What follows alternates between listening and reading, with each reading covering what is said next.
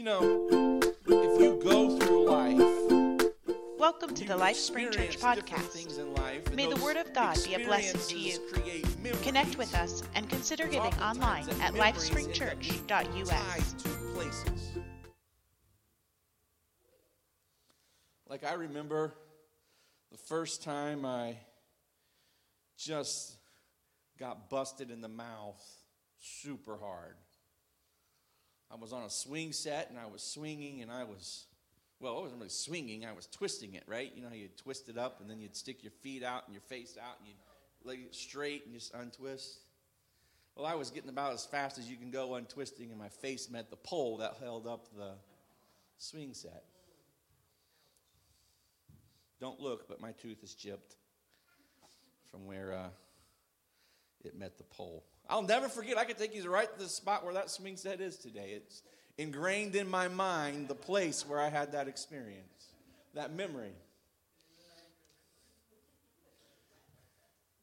And you've had experiences in your life, whether they're great experiences or negative experiences. You can go right to the place where you had that experience. I can take you to the building, in the sanctuary, take you to the altar area. If they haven't reconstructed it, I probably could get you pretty close just from the size of the building, right to the place where I first repented of my sins and felt the grace of God sweep over my life.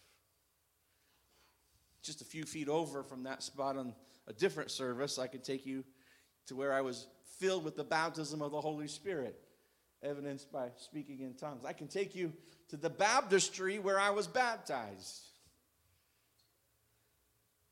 And it was cold water. All of these things, these memories, these things that happen in our life create a tie to individual places. But it's not just memories. There's also decisions that happen in our lives. And those decisions get tied to places. I remember the place where my wife made the greatest decision of her life. It was New Year's Eve, midnight. We snuck into the Findlay River Park and went down by the Findlay River. And I bowed on one knee and said, "Would you marry me?" And the whole neighborhood was in concert with me because the fireworks started going off at midnight. And she goes, "I guess." Oh, sure. Yeah, that was what it's word. Sure. Well, that was anticlimactic. Decisions are tied to places. You remember the place where you were the first time that you made a decision that you no longer wanted to be bound by the stuff in this life that binds you, but you were going to do whatever you had to find freedom. Decisions are tied to places. And so I want to talk to us a little bit about a place, and it'll make sense as we go along today. At the oak tree. At the oak tree. If you have your Bibles, we're going to go to 1 Samuel chapter 17. This is a Bible story you're all familiar with, and so rather than reading the entire chapter, I'm just going to jump through and read a couple verses here and there throughout the chapter and just kind of bring the context together, and then we will grab some of these verses for our topic today. 1 Samuel chapter 17, we'll begin at the very beginning, verse 1. Now the Philistines gathered together their armies to battle, and were gathered together at Shoko. Look at your neighbor and say, Shoko. You just said a Hebrew word. There you go. You learned Hebrew at church today. Which belongeth to Judah. And they pitched between Shoko and Azekah. Look at your neighbor and say, Azekah. Now you've said two Hebrew words today, Shoko and Azekah, in Ephes Dammim. Ephes Dammim. That's a word for you, Ephes Dammim. If you want to tell your neighbor Ephes Dammim, you can do that, and you'll have three Hebrew words down for a day. There you go. And Saul and the men of Israel were gathered together and pitched by the valley of Elah, and set the battle in array against the Philistines. So we've got war happening in this place. Skip down to verse 8. And he stood and cried unto the armies of Israel, this is the Philistine, the giant, by the name of Goliath. And he said unto them, why are you come out to set a battle in array? Am not I a Philistine, and ye servants to Saul? Choose you a man for you, and let him come down to me. If he be able to fight with me and kill me, then will we be your servants. But if I prevail against him and kill him, you shall be our servants and serve us. And the Philistine said, I defy the armies of Israel this day. Give me a man that we may fight together. Jump down to verse 49. A lot happens. David shows up. His brothers make fun of him. One brother gets mad at him for being there. The Philistine comes in the valley and starts boasting again. It just boils David's blood. How can he defy the armies of God? What happens to the man that kills this guy? David ends up in Saul's tent, wearing Saul's armor. The guy who stood head and shoulders above everybody else. And you got this little, it's believed he was a teenager, probably young to middle teenage kid, wearing this 6 foot whatever guy's armor. He's like, man, I haven't proved this. This ain't going to work. I'm just going to go back to what I know. Grabs his stone, his slingshot and his stones. Here's what he says, verse 49. And David put his hand in the bag and took thence a stone and slung it and smote the Philistine in his forehead. And the stone sunk into his forehead, and he fell upon his face to the earth. So David prevailed over the Philistine with a sling and with a stone, and smote the Philistine and slew him. You can be seated. Thank you for standing for the reading of God's word today. This is a familiar story, and it's an easy story to preach because it's all about victory. The story of David and Goliath. We even make reference to that story in the different aspects and areas of life. Man, it's been a hard week, or maybe even you've heard a sports analyst say, well, this game is like David fighting Goliath. It just seems like there's an insurmountable battle that's going to happen. There's a war, and the end is already predetermined because of who's in the battle. Here comes a giant standing in the valley fighting just a small, scripture calls him ruddy little shepherd boy.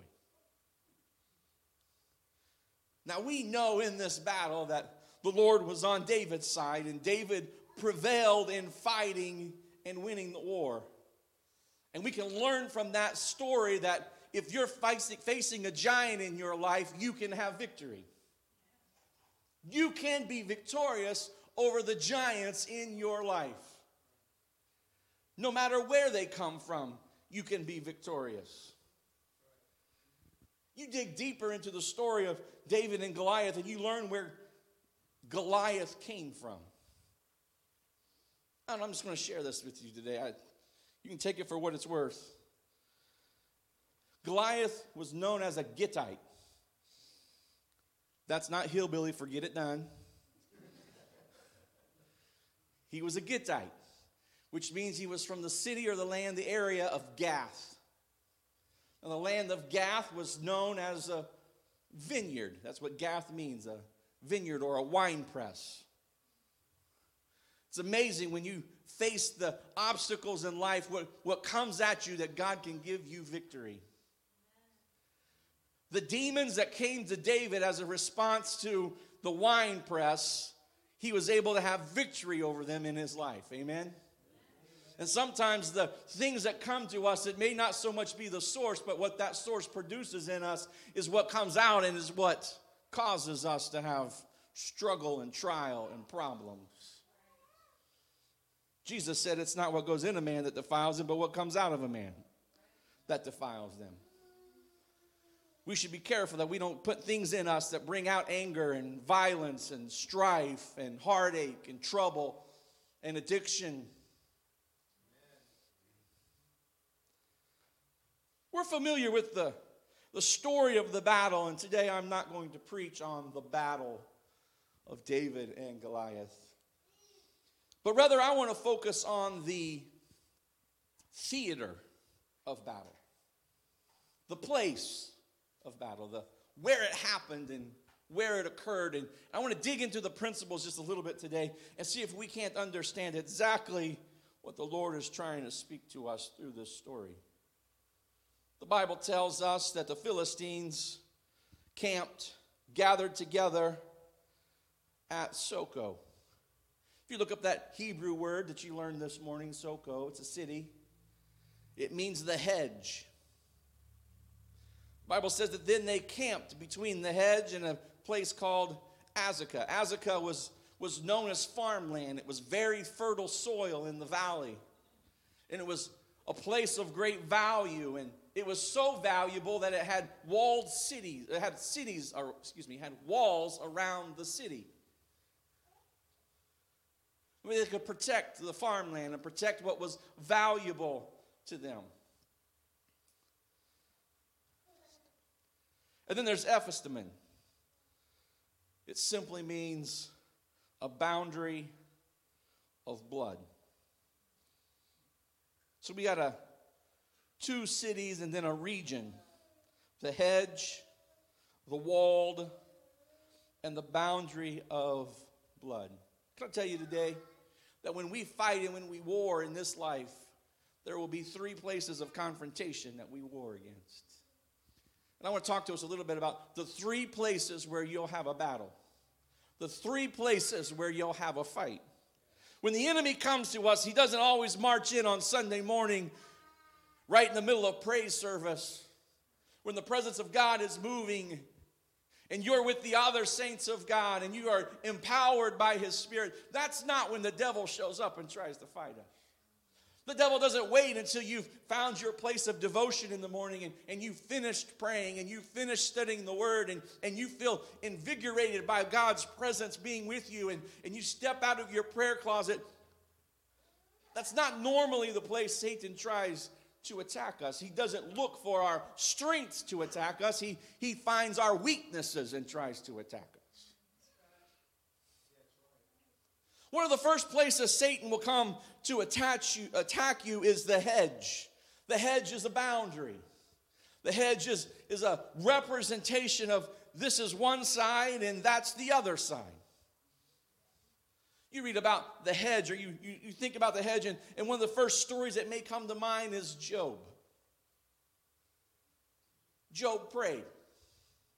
The Bible says he prayed to God and asked God that he would set a hedge of protection around his children, just in case they were to do something wrong.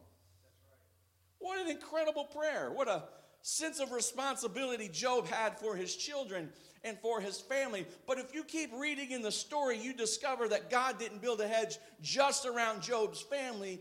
God included Job inside the hedge. So the things you pray for matter.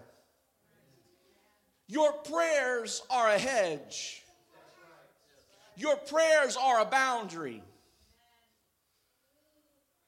And it's a powerful boundary. Satan came to God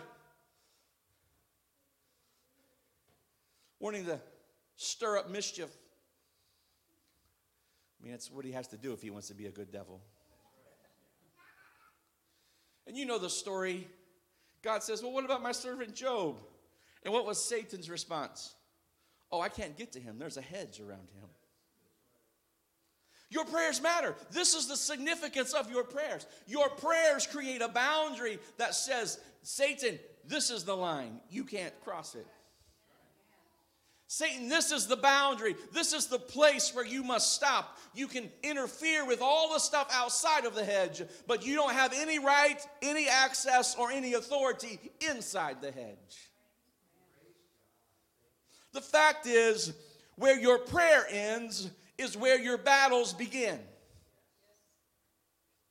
Where we stop praying is where Satan then has access to start causing problems. So don't stop praying for your family. Don't stop praying for your friends. Don't stop praying for your coworkers. Don't stop praying for healing for that individual. Don't stop praying for deliverance for that person. Don't stop praying for your own hurts, habits, and hang-ups. Don't stop praying for deliverance. Don't stop praying for victory, because where you stop praying is where your battle will begin. Pray beyond where you want to fight. Lord, I don't want to fight this addiction over and over again. I want to pray beyond it. I'm going to pray beyond the addiction. I'm going to pray to the source of the addiction. I'm going to pray beyond the source of the addiction. I want to pray to the atmosphere that causes me to get into the addiction, to get into the problem. I'm going to pray beyond the health issue. I'm going to pray beyond my weakness. I'm going to pray for my strength. The hedge. Satan will find you where you stop praying. The line that you say, I'm not going to pray about this anymore, or I've not prayed this prayer anymore, or I'm not even going to commit to prayer in this area of my life anymore. That's where the battle starts. The second place was Azekah. Azekah was the wall. It protects the fertile soil. It protects the crops. It protects the young crops as they are growing. It protects the mature crops until the harvest is brought in. It protects the harvest. All of these things in our life. How many wants God to grow new stuff in you? The old stuff in my life hasn't really worked out all that great all the time. I like new stuff.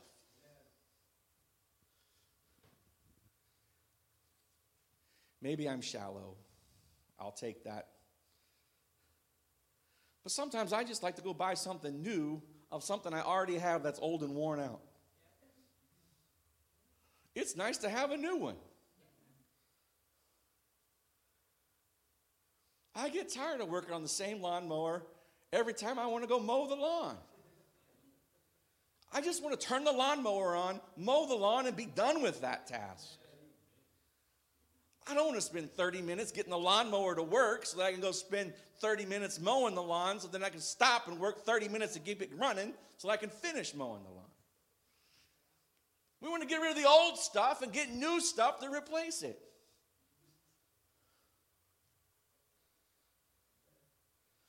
God told the children of Israel, while they were in bondage, that he was going to give them a promise.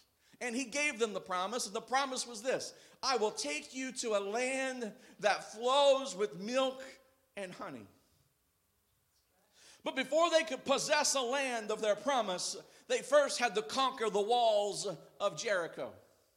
Before they could cross over the Jordan River and then enter into the promise that God had them, they had to be victorious over the walls. And it's the same in our lives. Before the enemy can take over the promise of God, he has to get past the walls that God has built to protect around us. It matters where you build your wall. It matters where you say, all right, this is a foundational item, and upon this foundational belief and covenant with God, I'm going to begin to build my life. I'm going to begin to build the expectations for my life.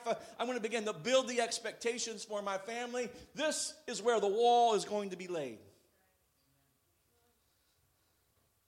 Maybe you're familiar with the story where King David, beyond his years of fighting giants, is now king. And he sees a little vineyard, and he's interested in it. It's right by the palace. It's a good vineyard. He wants to own it. Naboth's vineyard. And a servant goes down to Naboth and tells him, hey, the king wants your vineyard. And Naboth's like, well, give it to him. He's the king. And David said, no. I'm going to pay you what it's worth. It has value. I'm not going to just take it from you. I recognize the value of what's inside the walls that you've built. He refused to take it. He chose rather to pay for it. Everything that you've built a wall around has value. And it shouldn't just be freely given to every person that comes along. Your morality has value.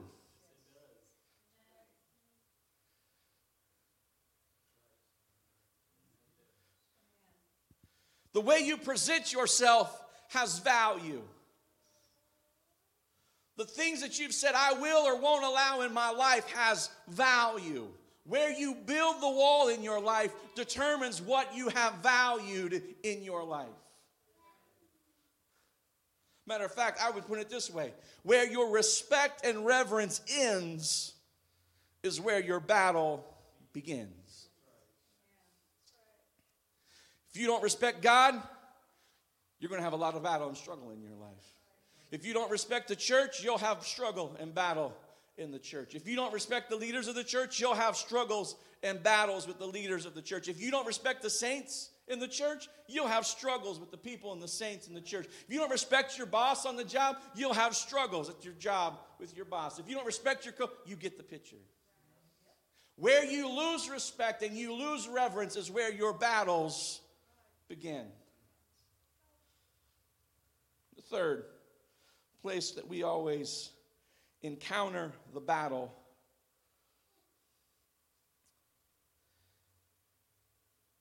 Ephes Dammim, the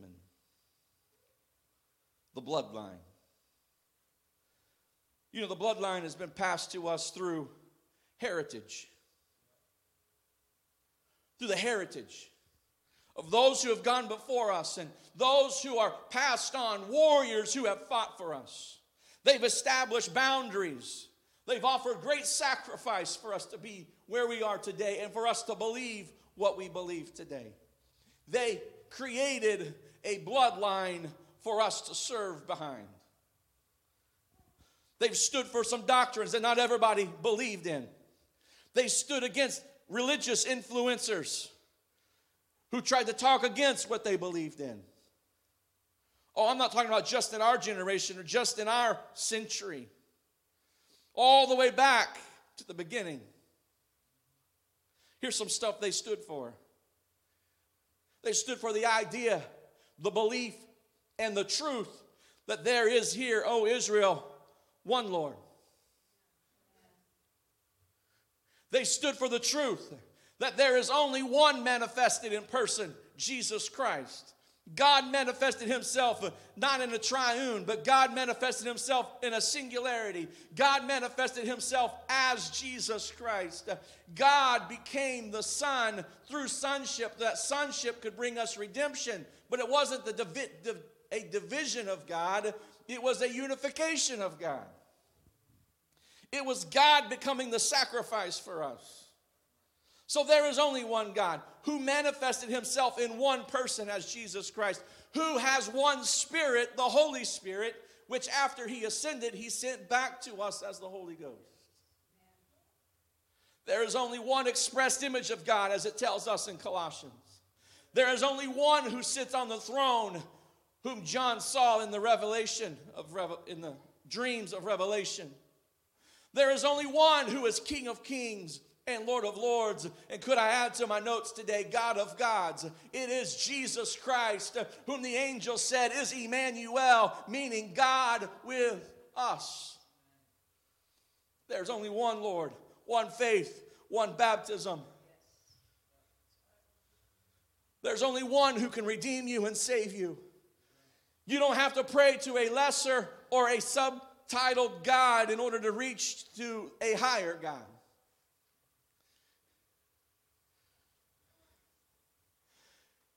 You don't have to pray to a mom so that she can petition a son, so that he can petition a father. When you're born again of water and spirit, the Bible tells us that you become the sons of God. You are a joint heir with Christ. God becomes your heavenly Father. You talk to God yourself.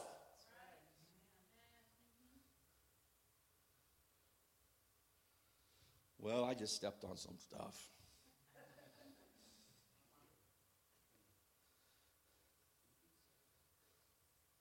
The Bible teaches us, and this is the doctrine we're fighting for. It's a line that's been drawn in the sand. The Bible teaches us that there is one gospel by which we can be saved. The only gospel that saves mankind is not the gospel. It is not the gospel of believe it. It is not the gospel of confess it. It's the gospel of Jesus Christ.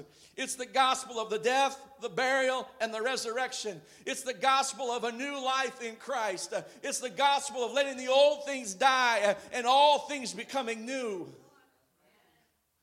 The gospel that saves a soul that's been lost in sin and redeems it so that it can be holy and righteous and glorious in the eyes of God. It's the gospel of death, burial, and resurrection. It's the gospel that says, just as Christ died on the cross, I'll surrender my life and my will and my flesh, and I'll die at an altar of repentance. It's the gospel that says, just as Christ was buried in a tomb, so will I be buried in a watery grave of baptism. And by his name, he will remit all of my sins. He will remove, as though they never existed, all of my sin from my life. And just as he was empowered by the Spirit to resurrect into a new life, so do we, by the infilling of his Holy Spirit, to resurrect into a new life in Christ Jesus. We are not tomb dwellers. We are the resurrected.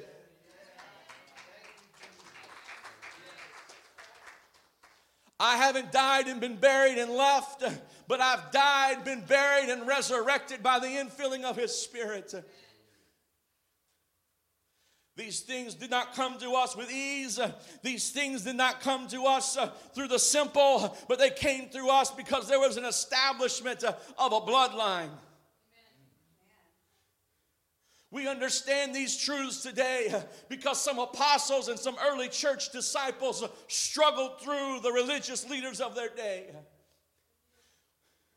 When they say, I'm a follower of Jesus Christ, and they said, oh, you're Christians. They didn't carry the same ring as it does today. It was a put down. It was a knock. It was derogatory. It was prejudiced. It was belittling. It was a mark. Oh, you follow that guy. You follow the one who preached in the face of the Pharisees and caused them to feel condemnation in their heart. You're the one who broke all the laws. Oh, you follow the one who ate on Sabbath and healed on the Sabbath and walked through the harvest on the Sabbath. You're the one that was a blasphemer, and you're following him, the blasphemer who confessed with his own mouth to be God. It was not of great reputation to be called a Christian in the early days, but they endured. If you study, you'll see that all 12 of the apostles died a martyr's death, the exception of John. You read on, it wasn't just the apostles, but the early church believers, many of them died martyr's death. And not just the early church, but century after century after century, people who held on to these beliefs that God is one and that you must die, bury, and be resurrected. These people, year after year, decade after decade, century after century, have paid the price of their blood to bring us to where we are today. There's some heritages that are worth fighting for. There's some truths that are worth holding on to. There's some pioneers even in the beginning of the 1900s, the end of the 1800s. Just like we've seen recently in our country, people hungry for revival, hungry for more than just Sunday ritual, hungry for more than just repeated religion, hungry for God, hungry for a relationship with God, hungry for change in their life. They began to dig deeper into the Word of God, deeper into the book of truths. And they discovered some stuff. They discovered that religion hadn't brought them to the relationship that they were looking for. And maybe they had to buck a religious system. And maybe they had to go against some religious protocols. But they began to pray and seek God on their own. And they began to reach out to God in desperation. And they began to experience a moving of God's Spirit. And it brought to us what is known as the end day, the last day revival, the latter day revival, the fresh, new, mighty outpouring of God's Spirit. Oh, God's Spirit had been poured out repeatedly again and again and again throughout the centuries, but there had not been the magnitude, the size of the wave of God's Spirit as had hit particularly the United States in the early 1900s and in the 1800s and other places around the globe. These people brought to us the revelation of revival that we have today. Bible school classroom in Topeka, Kansas. Some hungry people in Azusa Street. Some others at a campground. They got a revelation of what it means to be filled with His Spirit. They got a revelation of what it means to be baptized in the name of Jesus Christ for the remission of your sins. Baptism became more than joining a church to them. It became salvation to them. These things are worth fighting for. These things are the bloodline that's been passed through heritage to us. But there's more than just what's been given to us from history. There's more than just the blood of martyrs, and there's more than just the dedication of saints of God that's come to us. But there is one bloodline that's more powerful than any bloodline that's ever been shed.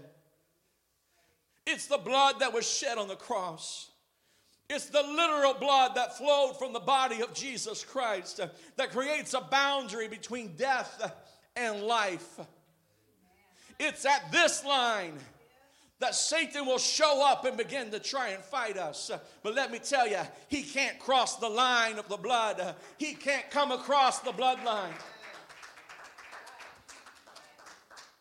You see, it's the power of the cross that separates condemnation from redemption. It's the power of the cross that separates death and life. It's the power of the cross that separates the accused and the forgiven. It's the power of the cross that transforms old into new. Oh, I'm thankful for the blood of the cross. I'm thankful for a Savior that said, I'll leave the glories of heaven and I'll robe myself in flesh and I'll save my creation for myself, to myself, by myself, with my own blood.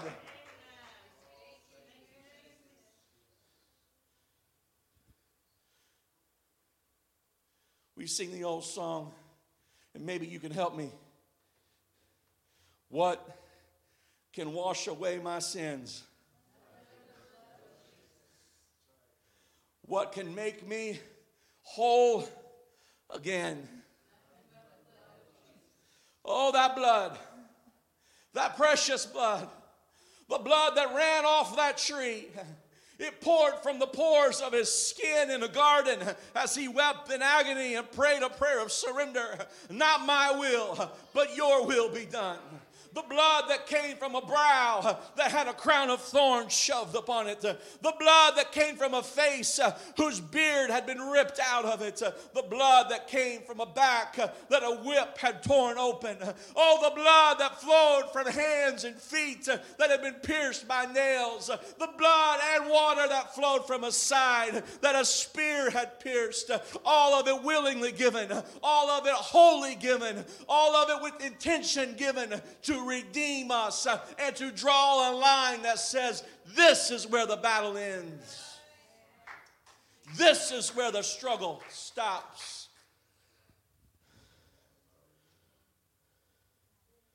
The blood of Jesus Christ creates the boundary that hell and Satan cannot cross. You hear me today? The spiritual penalties from your past can't cross the bloodline. Oh, I did some things that were unpleasing to God. But if you left them behind the blood, you've been cleansed, you've been purified, you've been made new by the power of His name. I'm here to tell you today, there is therefore now no condemnation to those who are in Christ Jesus. How do I get in Christ Jesus? You take on His name. You bow your knee and say, Lord, I need you, Lord Jesus, to forgive me. And you go in Christ Jesus in the name, in the water, through His name. And then it's the Spirit of Christ Jesus that comes and lives inside of us. Jesus creates this bloodline that hell can't cross. The enemy can't cross. The accuser can't cross. Your past can't cross. I want to tell you today, quit letting the devil beat you up about what happened 10 years ago, 20 years ago, 50 years ago, last week, yesterday, this morning. Redeem yourself today. Fall under a fresh anointing of his blood. Fall under the crimson stream and let his mercy flow over you. Let his grace cover you. Let the blood draw a line in your life that says nothing can come beyond this point. Let me tell you today, what you refuse to place under the blood is where your battle begins.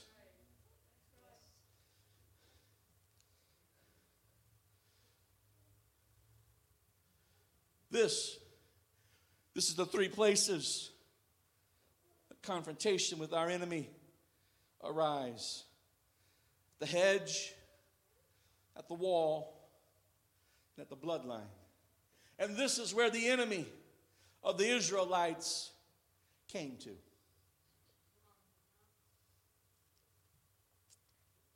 They gathered at the hedge. They camped outside of the wall. And they were ready to fight in the region of the blood. Now the children of Israel, the other side of the battle, the Bible says they came together and they gathered in the valley of Elah. The valley of Elah. What does Elah mean? Well, it's a Hebrew word. If you want a fourth Hebrew word, there you go. Elah. Elah means oak tree. So the Israelites gathered at the oak tree in the valley.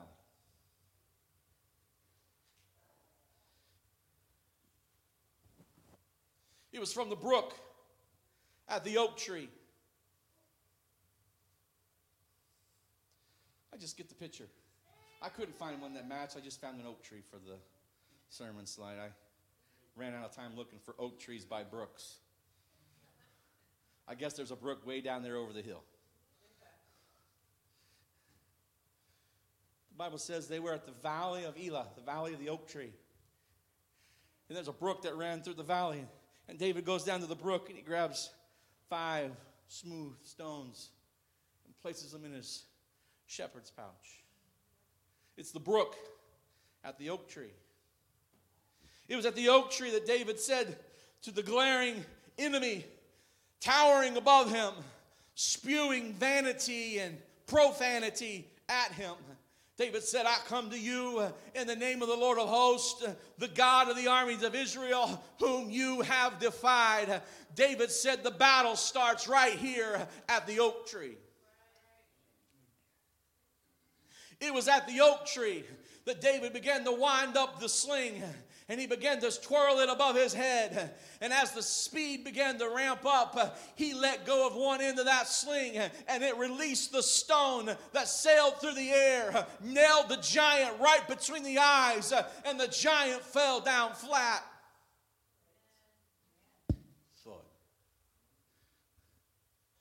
Victories happen at the oak tree. The enemy will show up at the boundary, but your victory happens at the oak tree. And oak tree is a place of conviction. Where your convictions are is where your victories begin. The children of Israel didn't say, let's walk all the way over to their side. Let's walk all the way over to the edge of the bloodline to fight. No, the children of Israel said, we're gathering at the oak tree in the middle of the valley. The children of Israel didn't say, let's walk all the way over to the wall and outside of the wall to start this fight.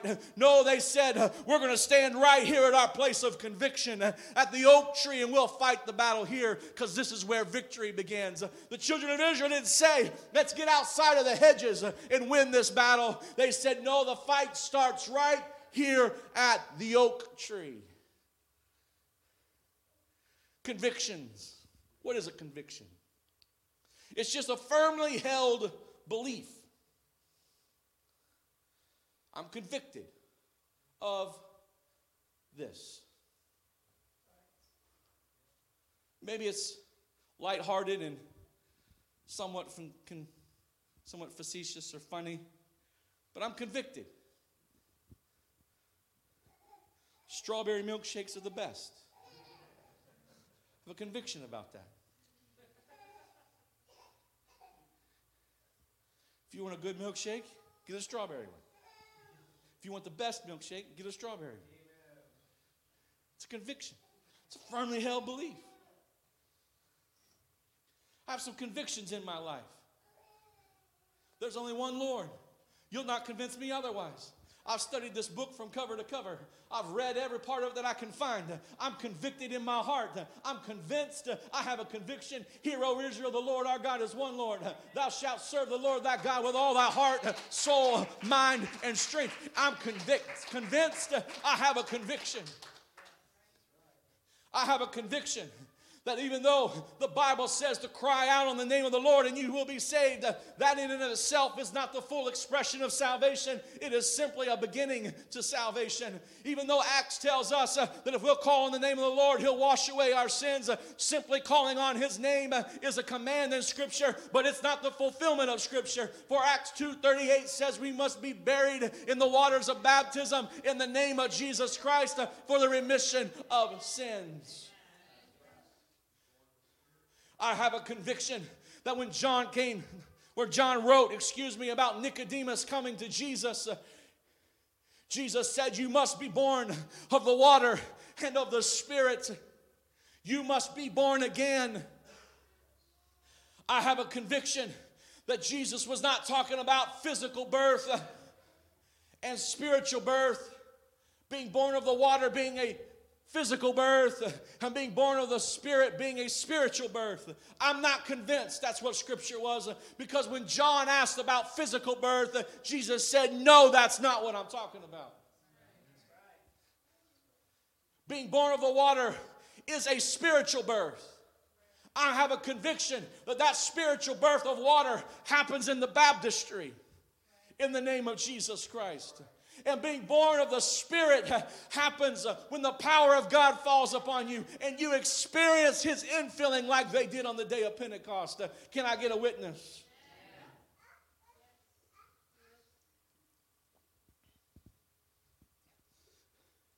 I choose to fight my battles at these lines. If I'm going to fight, I'm not going to fight out there at the edge. I'm going to fight here at the oak tree. I'm not going to let up on my convictions to appease an enemy that wants to destroy me. I'm going to stand and fight at the oak tree. What is the conviction? It's an unwavering faith. I believe it so much that it impacts what I do. Faith is more than believing, because if faith was simply believing, it would be called believing. Faith is believing it enough that it impacts how we live and what we do. Faith is the substance of things hoped for, the evidence of things not seen. The substance is the doing of the things hoped for, the belief. The evidence, the doing, you get it. Faith is more than believing. Faith is believing it enough to do something about it. Conviction is saying, I have unwavering faith. I believe it so much, I'll do something about it, and you won't change my mind because I have a conviction. I want to tell the church, and I wish I could scream it from every pulpit simultaneously across America and the globe right now. Church of Jesus Christ, you need to get some convictions in your heart. You need to get some convictions in your life. It's time we establish some convictions. It's time we find an oak tree in our life. And we say, I'm not going to fight out there, but I'm going to make my battles here. It's time we look at what we look at and change it.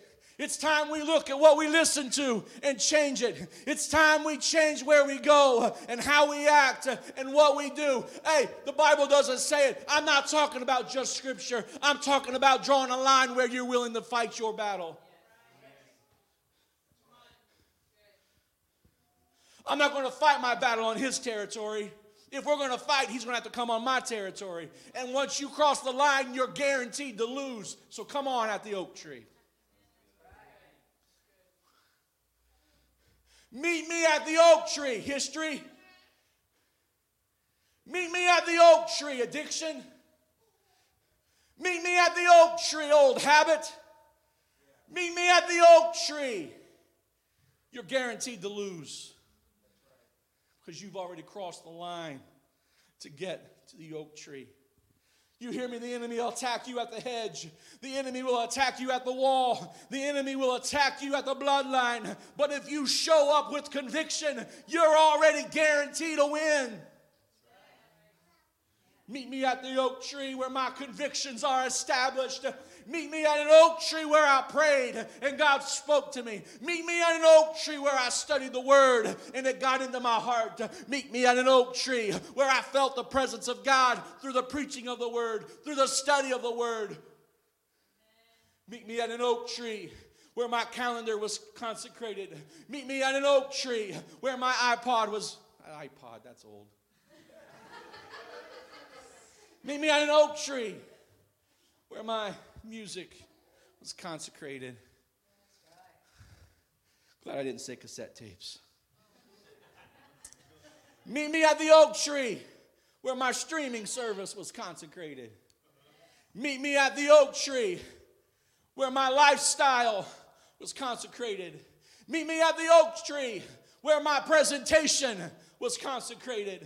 Meet me at an oak tree where my prayer life was consecrated. Meet me at an oak tree where my devotion was consecrated. Meet me at the oak tree where my entire life, from start to finish, from A to Z, from top to bottom, has been consecrated to God, and I've established some convictions.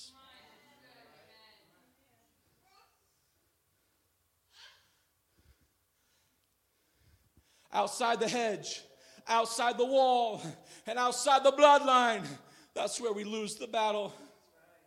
But if you'll get some convictions, that's where you'll start winning. Amen. I wonder if you'll stand with me this morning.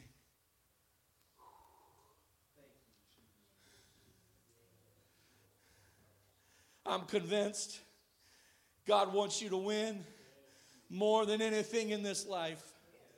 I'm convinced he's done everything he could possibly do to set you up for victory.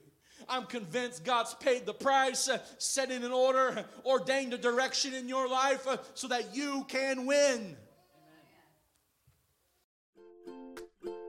Thank you for listening to the Life Spring Church podcast. Join us in person on Sundays at 11 a.m. Visit us online at lifespringchurch.us.